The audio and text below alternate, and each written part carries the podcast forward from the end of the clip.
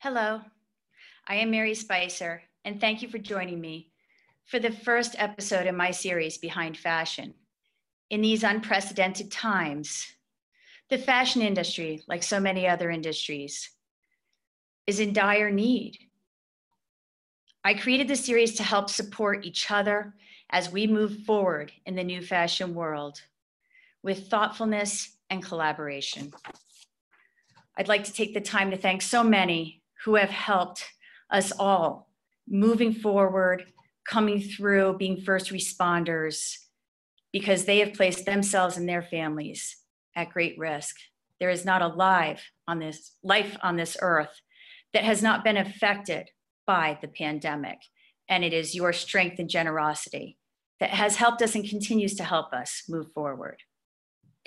Today and over the next few weeks, I'm going to be introducing you to some of the top people behind the scenes in fashion um, producers, designers, models, hair and makeup, dressers. So many people make up the basics of fashion, fashion shows, photo shoots, that I felt it was important to take the time and work together. With a virus that discourages the interaction of people, touching of clothing, what does the future hold for the fashion industry? How do our roles change?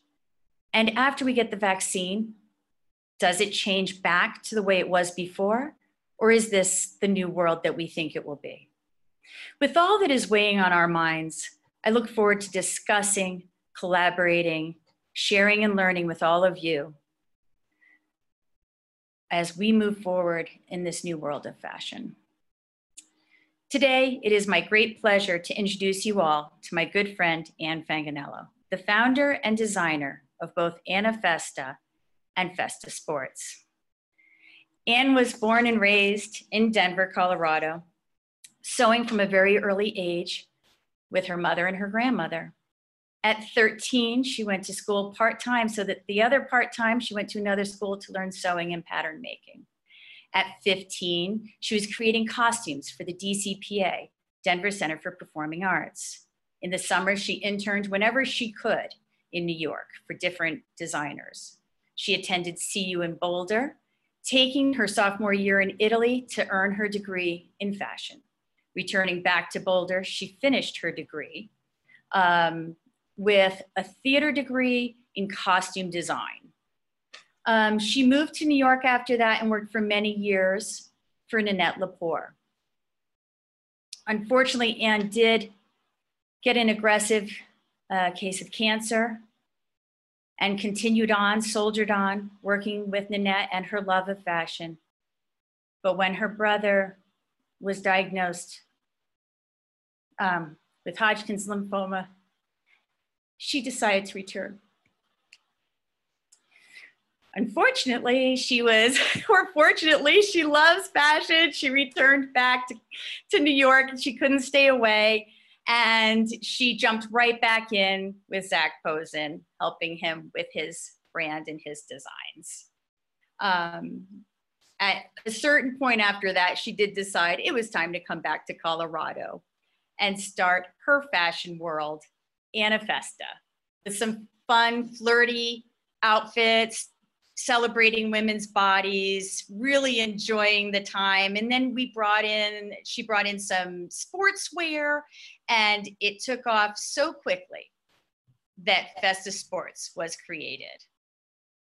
If you have ever attended an Anna Festa show, I know you have not forgotten it. The fun, the creativity, uh, the joy that permeates everything, and her gusto for life that is as big as Anne's personality. She approaches her shows like she approaches her designs with an eye on the future, some risk, and a lot of impact. And thank you so much for joining me today. I know that you're incredibly busy. Um, to some degree, I know you're lucky that your studio is in your home. You can work from home. But the fact that you are a cancer survivor, your husband um, has a heart condition, your brother-in-law lives with you, he's a 52 year old man with Down syndrome. You, all three of you are at high risk at this time with coronavirus. And so you can't have your assistants come into your home. I could not come. No one can come into the house. Things are dropped off outside. Things are picked up outside. Um, you're you're a one woman show with your assistant Malcolm, your brother-in-law, and I I don't know where you find the energy, but I am many that you donate masks to. I, I just thank you so so much, and and again thank you t- for taking the time to speak with me today. Well, I'm so excited to be with you, Mary. Behind the fashion with Mary Spicer. If I knew which side you were on, I'd pick um, and yeah, things have changed. Here we are talking to each other on a computer screen.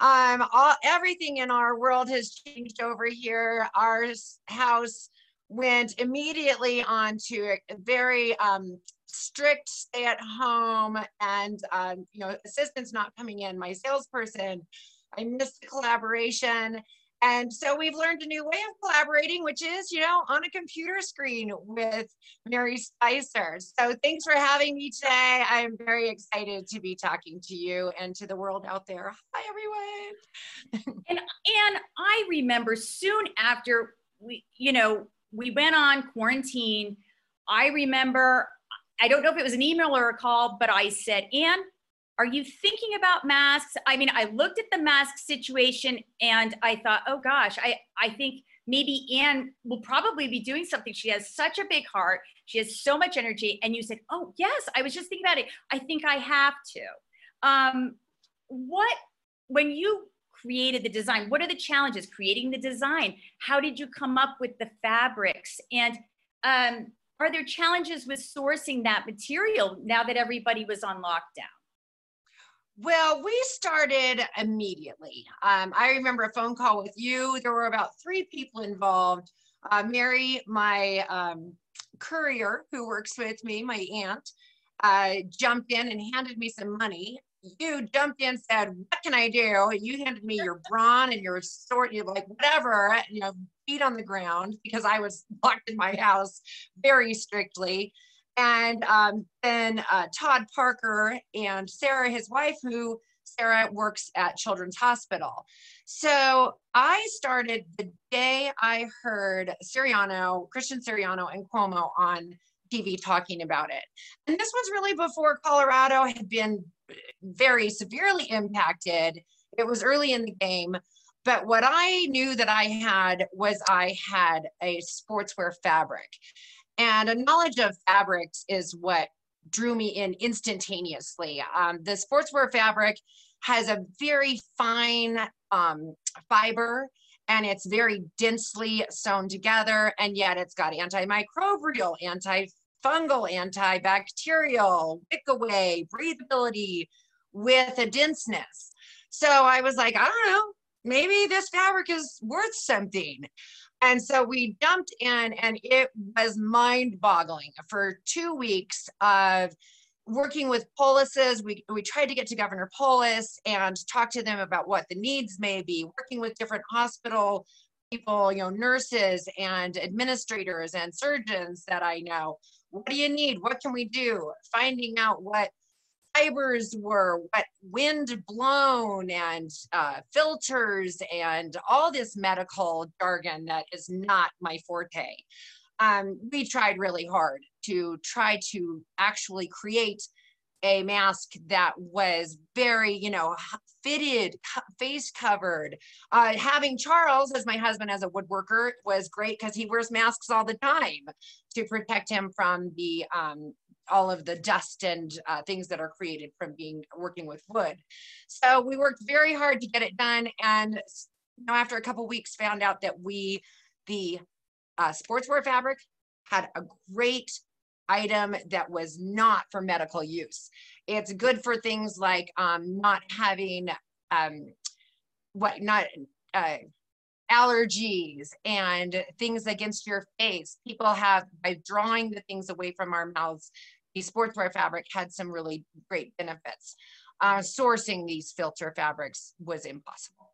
Uh, people, everyone's trying to find it. And so we decided to back away from the medical trying to create a medical thing, which is not my forte, and trying to create a cover to protect the N95 masks. We worked with um, hospital people, uh, um, the laundromat who does things for hospitals, and they really helped us to create a cover so that by wearing these N95 masks over and over, we could cover it. So it was um, a lot of work and we jumped into the mask making business immediately. And by the time people were told as a community, you know, community protection, we had done all of our testing and we were ready to jump on board immediately when Polis told us that everyone should be wearing masks. Right, including companies. And um, I know that at this time, you're, you're getting orders from companies, um, large, large orders. And um, that the landscape, as you and I know, and, and it's hard to explain that to folks, it changes daily. What is required, what is not required, what is needed, what is not needed. And right now, you can you are producing a thousand masks a week, I believe. And after the companies started contacting you, many of them asked about monograms. And I heard you're collaborating with a local company in Colorado to put monograms. Uh, is it monograms or logos? Logos on logos. It's a heat logos on logo. Mm-hmm. Okay, so they're so they're ordering them. So for their company, they're very chic for companies to have the logos. You know the the whole process like you say every 10 minutes things change. And the community the fashion community came together you know right at the beginning with me. There were also every other denver fashion designer was um, trying to develop something to help. We were here to help. There was so many donations. The donation aspect is um, it gives me so much joy and happiness to have a knowledge that I can help with something. Um, coronavirus is scary. It's a pandemic. It's um, out of my wheelhouse. I don't know about medical things. And to be able to make a product that could help in some way really drove me at the beginning to really get something going.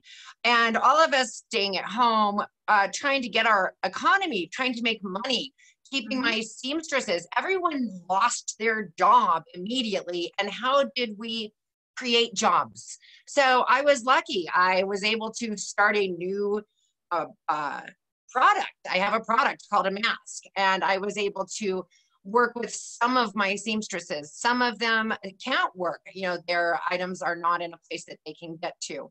We worked with Polis uh, to get essential workers you know able to be open to create medical things it was very fast i think one of my people was closed for a total of two days and then we were back in because we started sewing um, gowns and you know they sew everything uh, so but the collaboration between all of us trying to figure out how do you get a logo on a mask and how do you make this type of thing and so we we can produce mass numbers of masks. We still, you know, are kind of cautious because we don't know what's going on. Again, things change every 10 minutes. But we um, are making 3,000 for a, a, person. We can do logos on things for companies. Um, I don't think this is going to end. Uh, they haven't, they there isn't a cure. There isn't um, a way to stop this other than this social distancing and you know keeping our germs to ourselves which i just believe the masks i believe in the masks. I believe they help. And i want to get our economy back on track which would be corporate masks. Masks with friends. I don't i don't care who you are. If you're wearing a mask it makes me more comfortable being near you and by my wearing a mask uh, it just shows that i'm trying to take care of you as well and and when you said they're making gowns, you meant hospital gowns. Am I oh, right? Oh, hospital gowns. they are not making ah, ball gowns are so in the past. No, they're not. not really. I'll wear it. Um, but, but, but, honestly, it, it at this time there's so many changes. We're hearing golf courses are opening, uh, tennis courts are opening, which everybody loves, um, and you must be getting orders for those. But there's still the masks. So it's almost like you have Anna Festa, you have Festa Sports, orders are coming in. Dare I say Festa masks and are are the sewers overwhelmed um, with not to be overwhelmed with the mask orders, not just from you but others.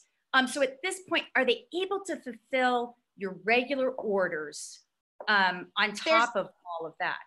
There's definitely um, eh, there's there's an issue. There's a big problem with the cutting and sewing and sourcing of materials, and it is um, it's a whirlwind, and people are there's many people who understand and who respect and um, give give a lot of attention to these uh, workers who are out there.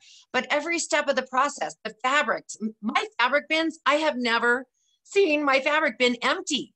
All my sportswear fabric that I use for my t-shirts is gone. We've used every inch of it for masks and we donated and we've sold and we have different ways we we do individual where you buy one and you we donate one we do corporate pricing we do wholesale pricing I, you know again my goal is to get as many masks out there um, but the demand is so high that the sewers who are supposed to be sheltering in place stay at home not working they were putting themselves out in danger and they were going out and working and the hours that they're working are very difficult. The um, the expectation of some people on how fast this can be done and how inexpensive these little tiny things are. Um, was unreasonable from some sources. And um, I heard from every one of my workers, first of all, oh my gosh, we're lucky we get to make money, we get to work. But the expectation of getting something I, have heard things like you know 20000 masks in three days. At, at a penny at, at, such a low price i can't even repeat it and yeah. that is not the way that we work. I have um, great care and respect for everyone who works with me and we've all been collaborating trying to keep things moving as quickly as possible and keep the prices as reasonable as possible. But it really shows the difference of um, you know small businesses and made in america and what the what the public has become used to with fast fashion and things that are just turned immediately for such low prices. Um, so it's it's a learning experience. Yeah i i i uh, i agree. It, it's a disservice um, and we could that's a whole conversation about fast fashion. You're exhausted and we're gonna we could go on we all are. Um, we are trying to be aware of everyone's time um, so do, let me ask you do you see a change in the fashion production process due to the pandemic well, there definitely has been a change in my process, and it's due to the strict measures that we have in my home. My assistant is my 54 year old brother in law, Malcolm, who has Down syndrome. He is innocent, he's inspirational, he's joyful, and everything takes five times longer. I miss my assistant so much. Uh, my we started reintroducing ourselves a little bit, but my company is run from my home. My entire basement is a showroom. My customers come here. We cut here. We, you know, there's a lot of outside stuff done, but it's become my job. And so I'm not just running the company, I'm actually doing all the work. So I can't wait for that to change. And we're talking about all sorts of things. You know, I have to get an outside place. I've got to protect my family and so i can't have people coming in and out of the home and which was so fun you know having my business is fun and having the collaboration and the art here is fun um, we are very much about team dynamics here as festa sports anna festa the word festa is party in italian so it started out as anne's party and then it was a sportswear party and now it's a mask party you know i it's just joy and happiness around the world. And this team dynamic is kind of what started doing the corporate that let's be a team, let's all show the mask on our face. You know, masks are going to become a, a, a, an image thing. An Who are you? It's your accessory. It's your new handbag. It's your new earrings. It's your sports team, you know. And I'm about masks for everyone. I don't care where you buy it. If you make it yourself, I just want everyone to have them. And so we're here to provide it for for anyone and along with my team of people who are working so hard and people are working extremely hard and sitting at machines and sleeping at machines and the the demand for everything. And now festa sports has come back. I've got sportswear orders coming in and with joy and love oh my gosh this is a season of design typically for me. In may and june i start doing a lot of design work and um, the production work has not stopped. Oh well and I, I know that you're incredibly busy. We do have at, at least one question. Is that correct? So because we're all at home, my assistant is my son Hayden. Um, Hi, Hayden. He's wearing a he's wearing a mask. Um, a little bit quarantined, a little a little concerned. I, I know that you've had some concerns in your family. Um, my oldest son, I, I have not seen him. We got to see each other outside. But thank you, Hayden, for helping. And what was the question that came our, our first question is from Jenny S. And she asks, um, what's the best way to care for your mask? Oh, Jenny, Jenny has asked, what is the best way to care for your mask? Very good question. Just owning a mask does not solve the problems. Um, the the problem that's happened out with the PPE and the N95s and the medical masks is that they are disposable. And so they are a one time wear and you're supposed to throw them away. And that's because contagion gets on the outside. You know, once you put that mask on, there's contagion that can get attached to it from both directions. Um, our masks are a reusable mask. Um, what's very important is to not touch the mask, you know, that you take things off by the elastic. And so you wear it outdoors, and when you come home, you wash it. So having multiple masks is great because once you've worn it, it really needs to be laundered. But it's really just wash and hot, dry and hot. It's you know almost like a towel, or it's it's a as it's an easy launder. Can you hand wash it? Sure. I think it's really about the soap. Um, we learned a lot during our processes. Yeah, is it more about the soap than the heat? Because some people say just heat it up for 20 minutes. I think the soap's important. This washing your hands is about lather. Um, I think, and of course, I'm not a medical person, but from everything that I've learned, I do believe that the fatty covering on the the virus, there is something about soap and water. And so I actually think that the soap is more important than the heat of the water. So as hot as the water can be, but the soap's really important.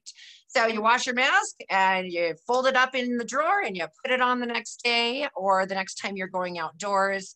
Um, I definitely am have a mask for every outfit. You know, I've, you know, I say if, if Nicole Kidman's on the runway on, you know, at the Oscars in a bejeweled Swarovski crystal mask made by some designer that cost $5,000, I'm all for it. Oh, okay. What's our next question? Uh, the next one is also from Jenny. Uh. She asks, do you think there will be a demand for gloves? Do you think there will be a demand for gloves? And have you considered that? I added that last part. Yeah, the, um, the glove demand is out there. I personally am affected by it. I um, don't have gloves. Again, having Charles as my husband, the gloves are um, something that we owned in our household. Well, we happened to be at the bottom of the box when this whole thing started. And so we have not had gloves. I've been wearing my gardening gloves and washing them.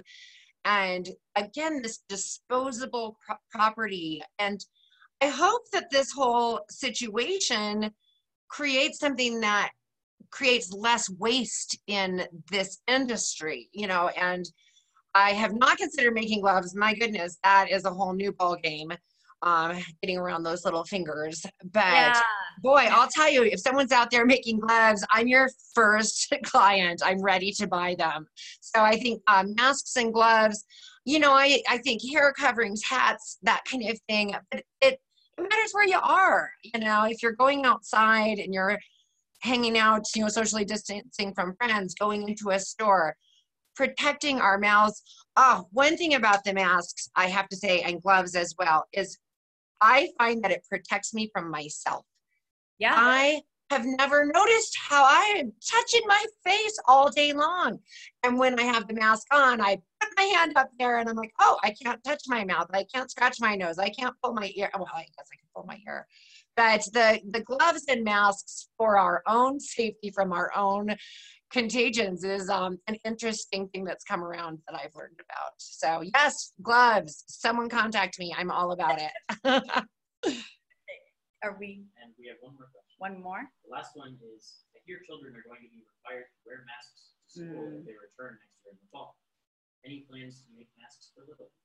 Okay, so I hear children will be required to, and I have asked you this before, um, will be required to wear masks in the fall. Do you have plans to create masks for children?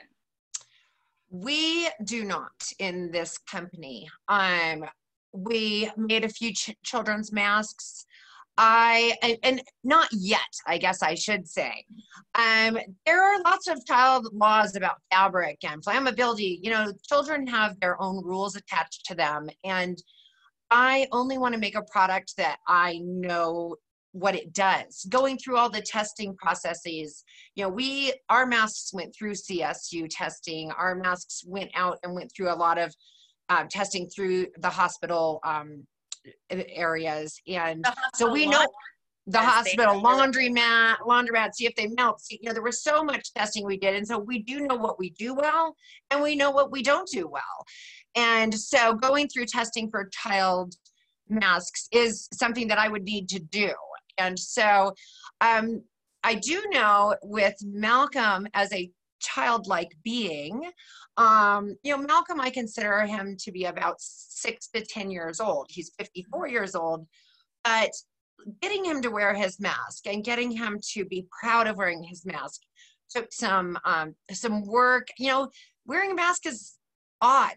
It uh, takes away our personality, our smiles, our our laughter, and um, it's a new form of communication. And losing my mouth and losing Malcolm's mouth was a big deal. Um, I have a four-year-old niece, Flavia, and she does not like the masks. So I think somehow inspiring children to like their mask, making sure it's a color they like, making sure it's a print they like. I know there are um, children's masks being made out there, and um, we need to protect our children. And I have my 54 year old child, and boy, he loves his mask now. Uh, so Yeah. you just have to, have to. It took weeks. It took weeks to get him to like it, but he does. And so we don't have plans at this time, but we may. Is what, this is my question because it, it just came naturally after that. Isn't there an age limit or something on masks if they're Yes. under a certain age? I can't remember. Um, I believe it's under two. Um, Huh. any mask, you know, our masks are not a replacement for an N95 mask. They are not medical grade.